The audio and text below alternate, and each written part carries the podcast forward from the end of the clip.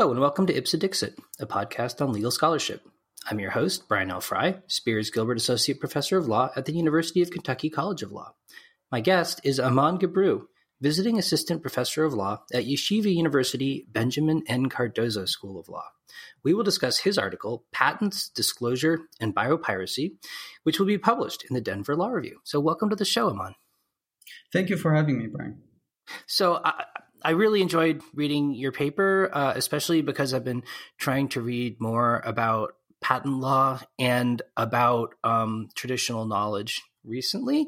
And I had, as you, I think, recall, Jan Osei Tutu on the program a little while ago, engaging with some similar ideas, but in a different way.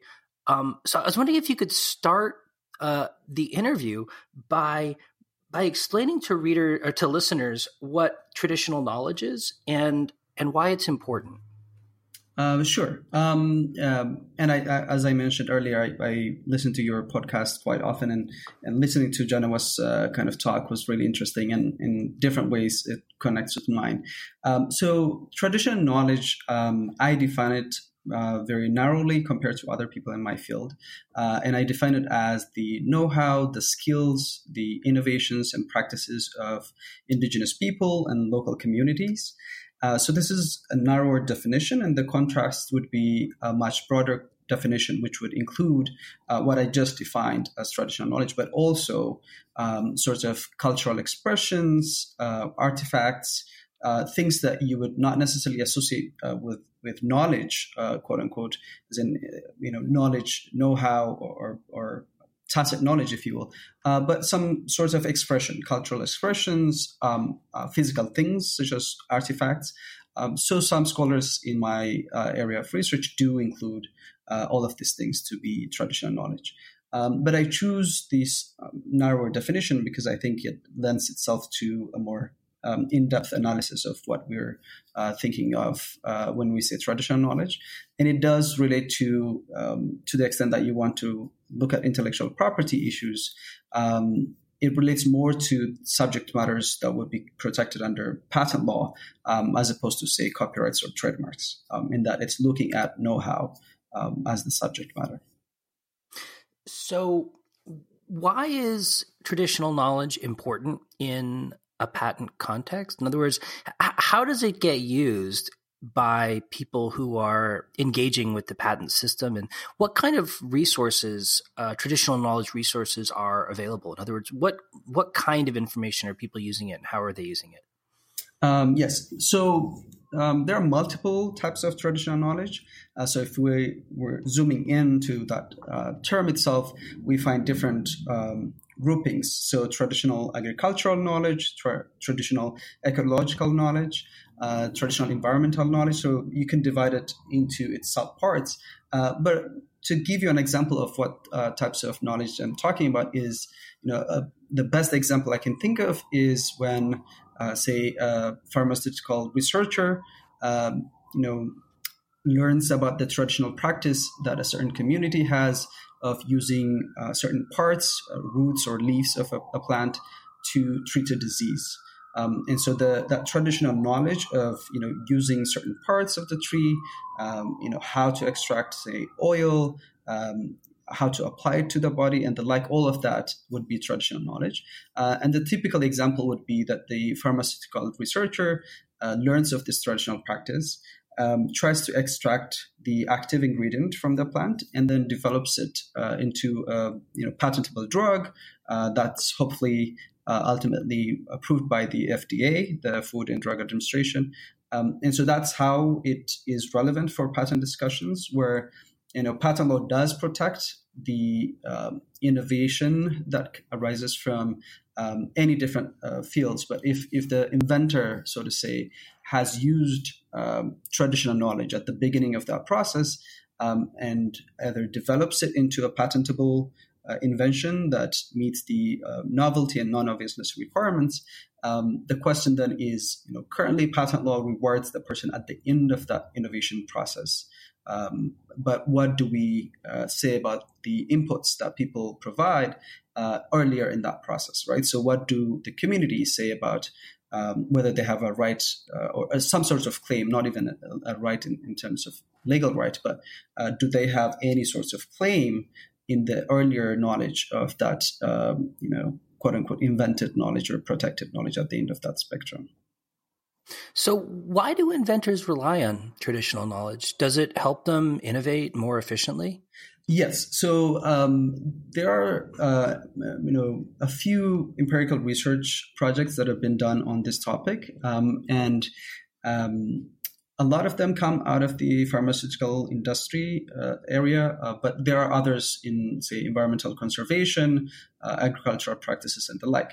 But sticking to the pharmaceutical example, a number of research projects, starting from the 1990s, show that researchers have two alternative ways of developing drugs or treatments in general. One is to kind of use the common, I don't know if I should call it common, but one option is where you take, for example, thousands of plant samples, run them through high-functioning machines, and you just hope to get a hit meaning a plant that has interesting chemical features to it, active ingredients that you can use.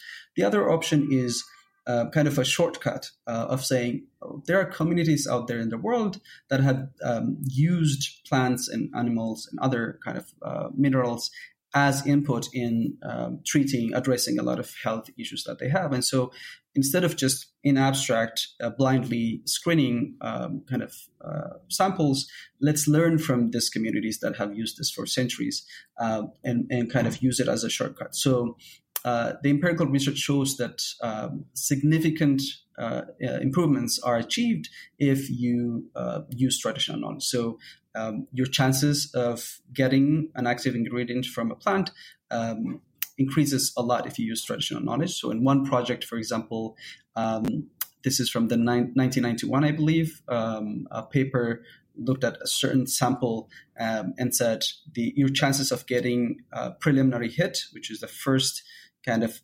interesting sample that you get from the thousands of sample. So your chances of getting a preliminary hit increased from 6% without the use of traditional knowledge to 25% with the use of traditional knowledge. And so it's that increase, I think, that researchers are relying on when they use traditional knowledge. Because of the value of traditional knowledge, you see all sorts of journals. So the Journal of Ethnopharmacology is one of the more famous ones that's dedicated to this type of research, which is using traditional knowledge to develop interesting modern drugs and treatments.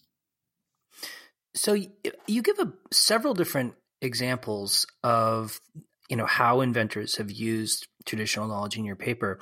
I thought the neem tree extract one was particularly interesting. Mm-hmm. Could you kind of share the background behind that? Maybe we can use that as an example to think about the proposals relating to disclosure that you advance in your paper. Sure. So the neem tree is one of my favorite cases, actually, when I talk about these issues. And so basically what happens here is the neem tree is native to India and countries in that region. Traditional farmers in India use the neem tree for multiple reasons, but one of them is they extract the oil from the neem tree and use it as a pesticide.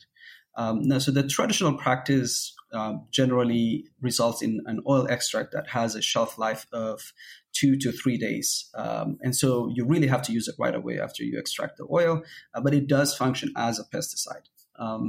So what happened here is a person by the name of Robert Larson, who is a timber importer based in Wisconsin.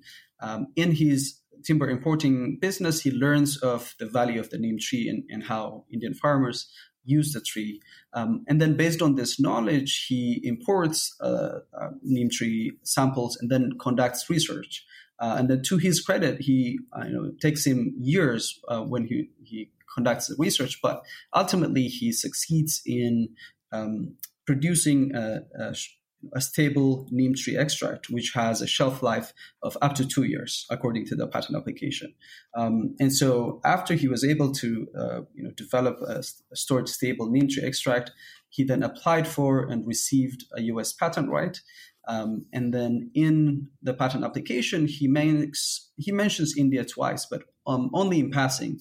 And he mentions kind of the tree grows in India. And as an example, you can import this tree from India. But he really doesn't mention at all the fact that millions of Indian farmers actually use this tree as a pesticide. But in any case, he receives the patent right, and then he licenses the patent right to the chemical conglomerate, W.R. Grace.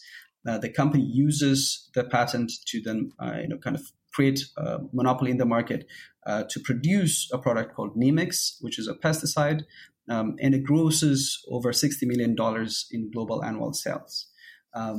And so when the patenting of the neem tree the neem tree extract was disclosed, and that this product is globally being used, Indian farmers and community leaders in India were outraged in what they thought is kind of what they called actually,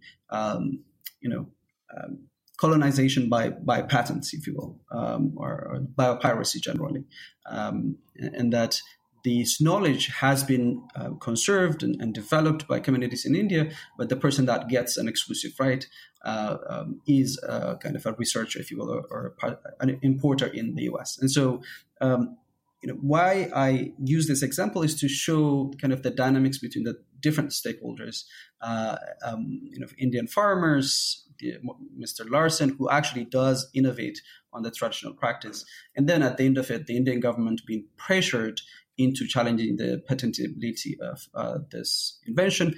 And then ultimately, which I call is kind of, which I flag as being the biggest problem, which is the Indian government shutting down its kind of borders to researchers. So now in reaction to all of this kind of biopiracy examples or cases of biopiracy, multiple countries that used to be kind of hotspots of biodiversity and traditional knowledge are closing down. And that's exactly what happened here, where the Indian government has introduced legislations that makes it harder for researchers to use this type of knowledge. Right. So maybe you could talk a little bit about the role of disclosure mm-hmm. in the patent system, in particular, how it kind of played out in the neem tree oil case. Sure. So as anybody that has taken patent law can relate, there are two types of values of disclosure, but maybe stepping back a little bit. So there's a social contract in the patent system in the US, but also in other countries, where the society gives the patent applicant an exclusive right to use his or her invention in exchange for disclosing kind of background contextual information about that invention. Right? So there's this exchange that's happening between the public and the patent applicant. And so that social contract, I argue, is breached when the patent applicant kind of receives an exclusive right without necessarily disclosing all of the information about their invention. And so I see the value of disclosure, which is a kind of a key function of the patent system, is to disclose information. The first function is to teach the community, right, to say, here's the cutting edge innovation, here's the kind of the most up-to-date information about a certain area of research. So that's the teaching function, right? That's valuable. The second function is kind of the limiting function of patent disclosure, which is where you say, here's what others have done, and I can't claim property rights over them, whatever others have done. But here's what the kind of the new thing that I've developed or invented is, and therefore I'm claiming property rights over it. Right. So by disclosing, you're also limiting the scope of your right. Right? So the meets and bounds of your patent right would be set up because of the disclosure. So this teaching and kind of limiting function of disclosure is really key in the patent system. What happened in the neem tree example is that the applicant, received an exclusive right over the kind of the neem tree extract without necessarily disclosing all of the information that's relevant for the scope and the validity of the patent right. And so my argument there is Mr. Larson by withholding the existence of a traditional practice in India of using this neem tree oil as a pesticide is getting at least a broader right than he deserves, or is getting a patent right that he might not deserve in the first place, right? So if the information would be disclosed or would have been disclosed to the patent examiner in the ideal sense, and the patent examiner would then be able to fully examine the validity and the scope of the right, including using the traditional knowledge as a prior art. Is there currently an obligation for inventors to disclose the use of traditional knowledge when they file a patent application? And if so, why aren't they doing it? And what consequences are there, if any, if the failure to disclose is discovered? That's really a very key question in this research, right? And I'm glad you brought it up, Brian. So my paper, states that, and I, kind of make this point clearly in my talks as well, where arguably I think traditional knowledge is already a requirement in the U.S. patent system, and as I imagine in many other patent systems, disclosure is a key part of the patent process or the patent examination process. And so I argue that traditional knowledge is relevant and is required to be disclosed. But it's a complex matter. And my paper is trying to make the case that the requirement should be made explicit for a number of reasons, right? So let me just first address the question of whether it's actually required now or not. So the U.S. patent system says, Rule 56, and looking at a lot of the disclosure requirements, including Section 112 and other sections, your response to the question of what am I required to disclose in the patent application, it's a very robust requirement. And the answer is anything that's materially relevant for the patent examination. It might be validity or scope of your right, you'll have to disclose. Right? And it goes further than that and says, you should use the broadest interpretation available there, right? So you take each claim in the patent application and given each claim the broadest scope possible, the question would be, would the patent examiner deem that information relevant for the validity examination or not? And if your answer is yes, then you have to disclose that information. So given how broad and robust this requirement is, I say arguably traditional knowledge is relevant. It's covered within this requirement and that applicants should already disclose it. The America Invents Act that came into effect in 2013 is relevant here, where prior to the America Invents Act, applicants in U.S. patent applications were not required to disclose information outside of the U.S., if it's undocumented, right? So if it's documented and it's outside the U.S., you have to disclose it to the U.S. patent examiner.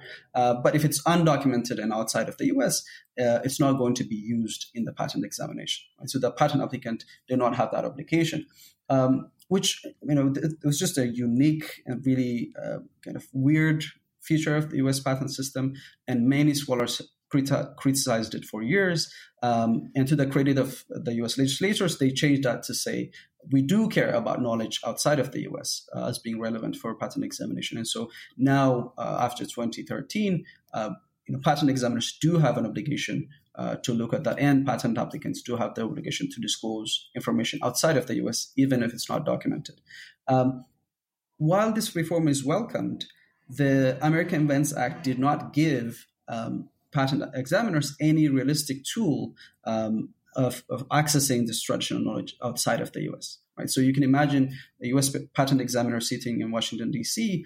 Would have an even higher kind of barrier in accessing traditional practice around halfway around the corner,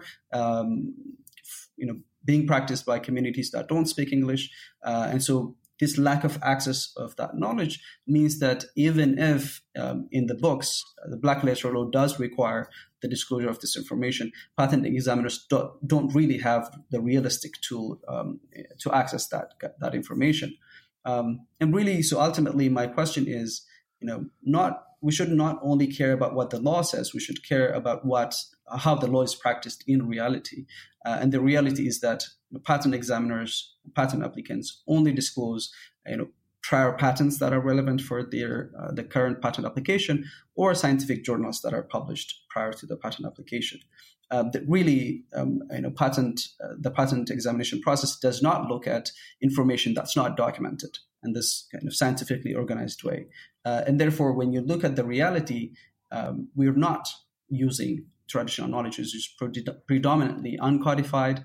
It's kind of orally documented, if you will, orally transmitted from one generation to the other. And it means that because this knowledge is predominantly oral in nature, it's excluded from the patent system at all in general. And therefore, my argument is, we should really care about how the law is being practiced in reality, and we should compensate for that by introducing explicit requirements for the introduction of traditional knowledge in the patent system. Yeah, and in your paper, you talk about the idea of information forcing rules and how they ought to structure the way we think about the disclosure requirement and penalties for failure to disclose.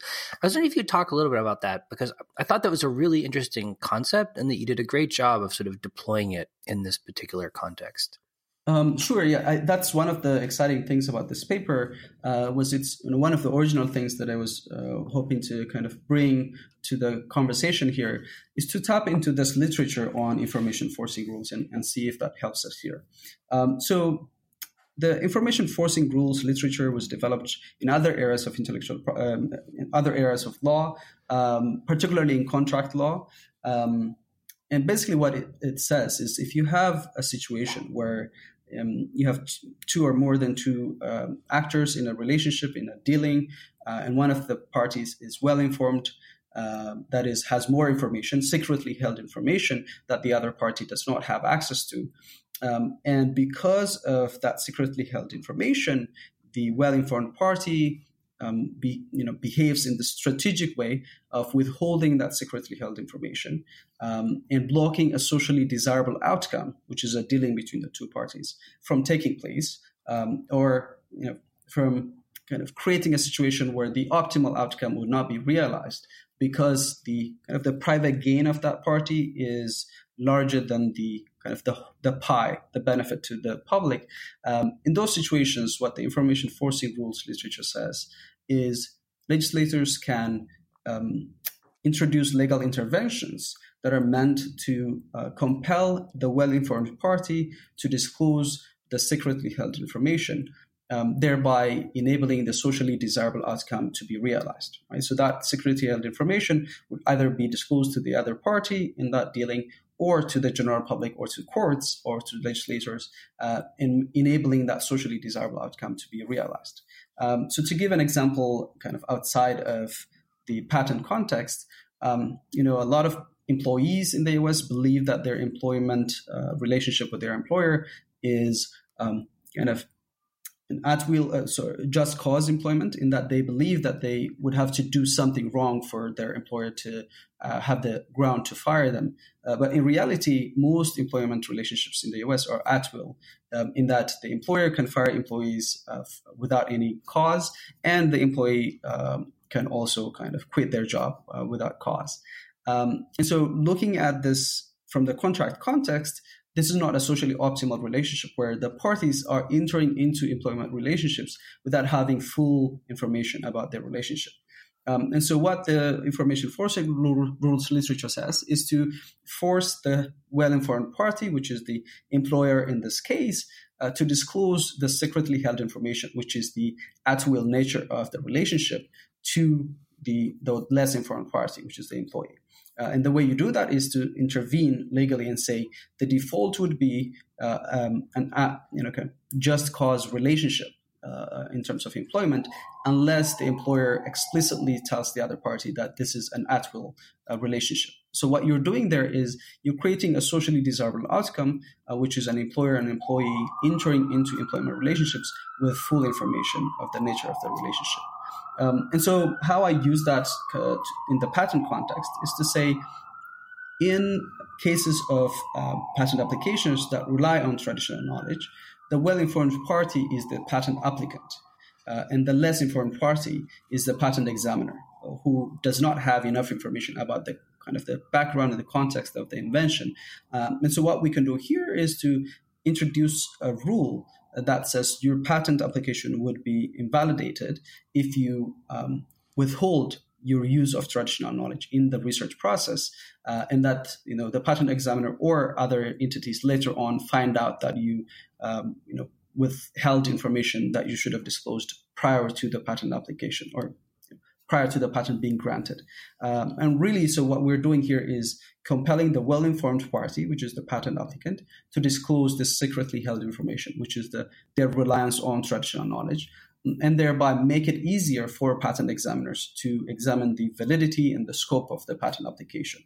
And so kind of zooming out of the technicalities of this relationship, when you look at the way we give patents or the way we analyze the validity of a patent, it's really the relationship is it's not a leveled relationship, right? So patent examiners, one research I think said, have 18 hours per patent application to examine the validity of the patent. But when you look at the patent, the time that the patentee, the inventor, spent in developing the invention, it could take years.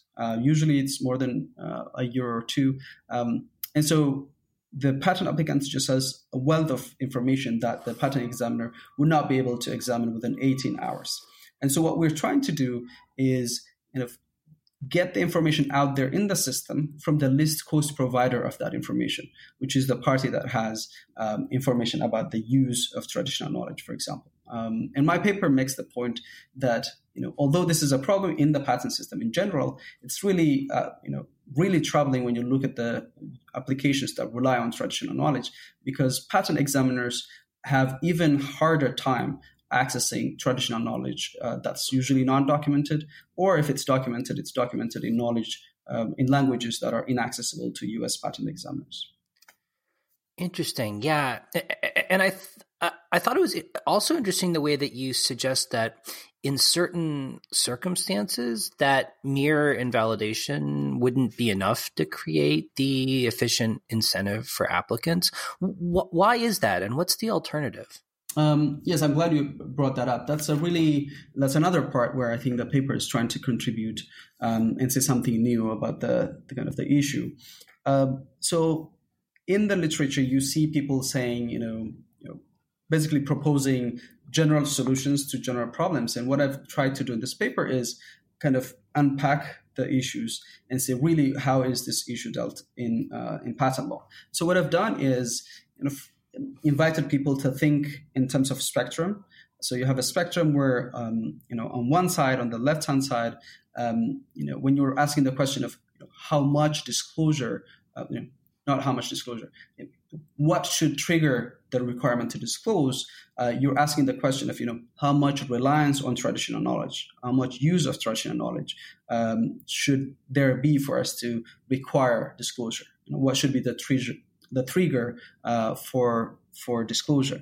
And so on the left-hand side, I kind of group relationships between the researcher and traditional knowledge in terms of inspiration. So the researcher is inspired by traditional knowledge, but really they don't use traditional knowledge after that. So they basically are inspired by how communities do things, and then they go off and do research in other areas.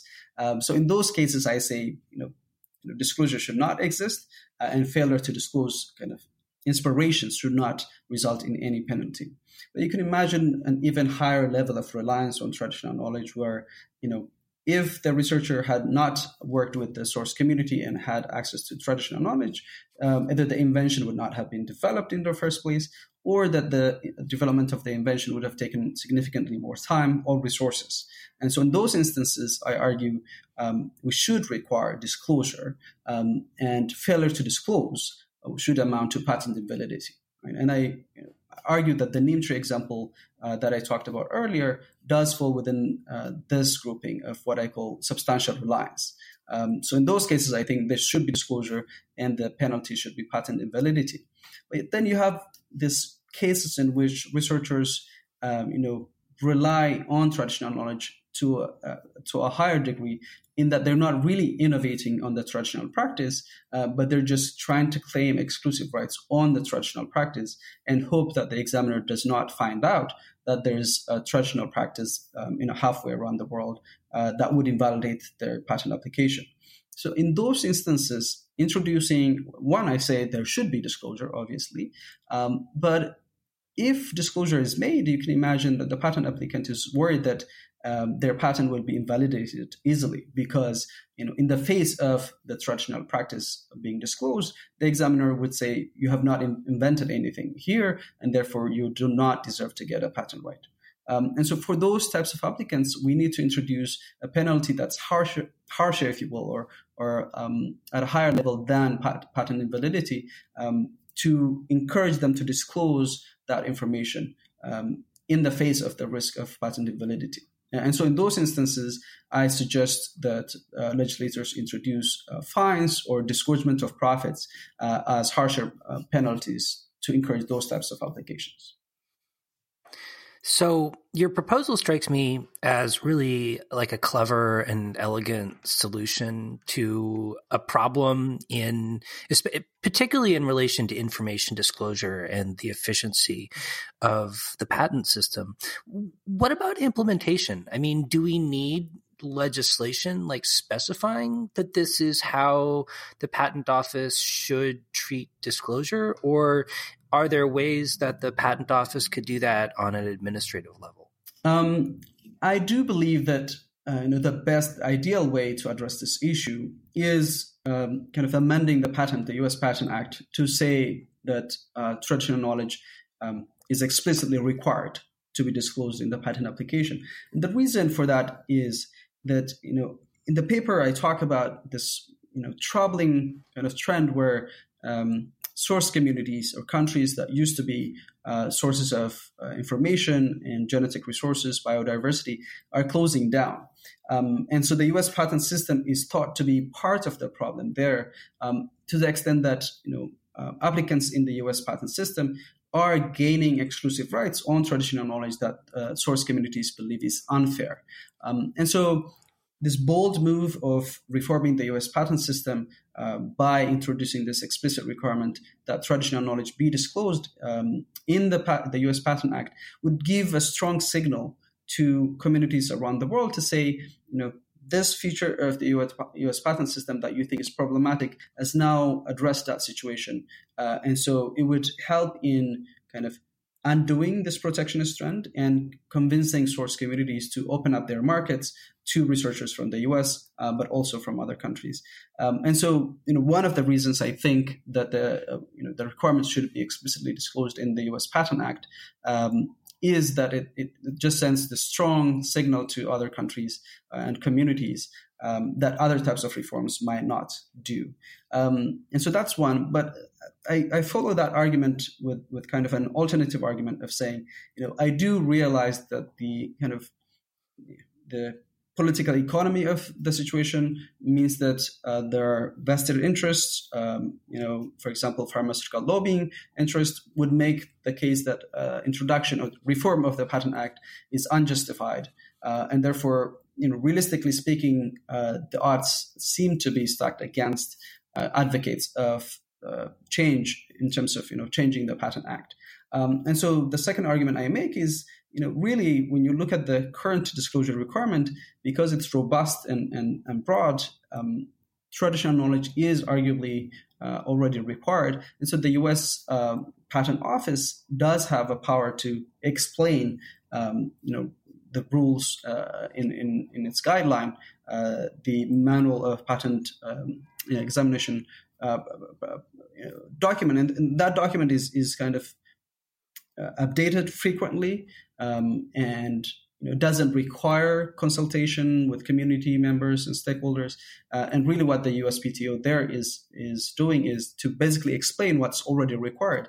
And I think that seems to be the case here, to basically say, after the America Invents Act, undocumented knowledge outside of the U.S. is part of the patent examination process. And so to explicitly say patent applicants that rely on traditional knowledge currently do have an obligation to disclose traditional knowledge would be sufficient. And so you see other examples of the U.S. Patent Office saying this, right? So it follows this traditional, this broader requirement of disclosure with specific explicit requirements of disclosure. For example, it says if the researcher has used commercial databases, then the researcher has to disclose that fact to the U.S. Patent Office and tell the patent examiner that they've relied on a commercial database and give the examiner access to that commercial database. And so when I think of the rationale behind the specific disclosure requirement following this general robust disclosure requirement, it is to make the case that we know you have this general obligation, but in case you're kind of not clear about the specific requirements of disclosure, we're making sure that you know that you have that obligation. And I think when you see the dynamics between researchers and source communities and patent examiners in the traditional knowledge context, that's really what's happening is the researcher saying, I did not know traditional knowledge needed to be disclosed because it's undocumented, it's challenging to disclose. And so in case you're not aware, we're making it super clear that you have to disclose traditional knowledge. That makes a lot of sense. Yeah, I mean, that makes sense to me too. So Aman, in closing, I was wondering if we could take a step back and kind of talk just briefly about how your paper fits into the scholarship on biopiracy more generally, because you sort of mentioned in the paper, and it kind of is consistent with my sense of the literature, that the bulk of the writing in the area kind of largely comes at the problem from a sort of moral rights mm-hmm. perspective, looking at sort of the how different countries deserve to be able to be treated and what they deserve to be able to claim. And you characterize your paper as coming at the question from a kind of more welfarist perspective. Mm-hmm. And I was wondering if you could kind of talk a little bit about why you thought that was an important move, and also maybe whether the proposal that you're making will also result in some higher degree of equitable redistribution of the positive externalities associated with innovation. Yes. So I actually think that's one of the main contributions that I hope my scholarship generally brings to the table, which is, when people look at the relationship between multinational corporations that have resources, financial resources, human resource capital, and on the one hand, on the other hand, source communities, indigenous peoples, local communities, it's really easy to see the equity issues that arise there, right? Considering the history of these parties, considering the power dynamics between those two parties, it's easy to see that there's a huge kind of equity issue there, a distributive justice issue there. And so I do agree with a lot of the scholarship out there trying to make the point that equity does kind of signal that we should do something different in this relationship. And so I do buy into that scholarship, but when I see the scholarship, I think it's missing this welfarist angle because really it's not because companies need to be nice to source communities that they have to protect their knowledge or that the law should protect their knowledge. In addition to it being equitable, it being fair to recognize the knowledge of source communities, it's also efficient and useful for innovation policy to actually make sure that the original sources of information are encouraged to conserve and disclose that knowledge. And so that's the point that I try to make here is to say, it's not just because we're trying to be nice to source communities. It's also in the self-interested way because it's relevant for innovation in general that we have to recognize the value of traditional knowledge and encourage the people that conserve it and have been conserving it for centuries to invest in the conservation work that they do, but also to disclose it to outsiders, right? So to undo this protectionist trend, we do, I think, need to protect traditional knowledge. And so some of my other papers do make that point that, the kind of the welfarist kind of argument or theory that I develop here is supposed to be complementary to the equity and distributive justice rationales that have been adopted by other scholars. And to respond to your question of, why is this needed? The discussions around biodiversity conservation, the protection of traditional knowledge, have been happening since the 1990s. So mid-1990s, you have the 1994 Convention on Biodiversity that recognizes the right of communities over their traditional knowledge and genetic resources. But that conversation really, did not fruitfully result in any realistic international legal framework or practice of recognizing the right of communities and sharing profits with them in exchange for more access to traditional knowledge and genetic resources. Right? So that was the intention, but really that conversation did not progress. And I think one of the reasons that a conversation did not result in a fruitful scenario is because I think advocates of traditional protection have only used equity and distributive justice. I shouldn't say only, because there are a number of scholars out there that use the welfareist angle. But really, when you look at the scholarship, it's just screaming for kind of this other argument to be made. So, for example, if you look at the World Intellectual Property Organization, there's a committee of the organization that has been talking about a convention on traditional knowledge for more than 15 years. But that conversation has not kind of resulted in a kind of practically applicable convention, in part because I think it doesn't appeal to a certain stakeholder, which is kind of the industry, if you will, the firms or countries that respond to innovators, if you will, developed countries that are affected by the lobbying power of innovators and industries have not bought into this framework because the case has not been made that it's not just because we're trying to be nice to source communities. It also makes sense in terms of purely economic terms to protect traditional knowledge and make sure that the innovation relationship is more collaborative as opposed to a relationship filled with mistrust, which currently is the case. Great. Well, thanks so much, Aman. It's been a real pleasure talking to you about your paper today. Thanks for having me, Brian. It's been fun.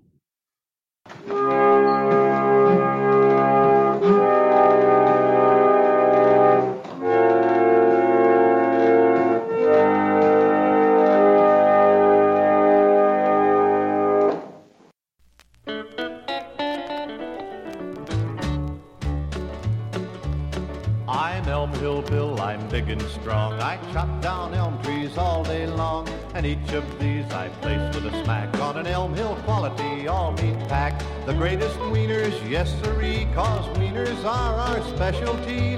They taste so fine, the flavor's true, vacuum packed to stay fresh for you. Bacon smoked and very lean, ham's the best you've ever seen, filled with Elm Hill tasty light. A treat to make your day just right. Tater dogs and barbecue, 54 meats all for you. So when you're at your grocery and you see there the lone elm tree, you'll know the package that it mounts is Elm Hill meats where quality counts.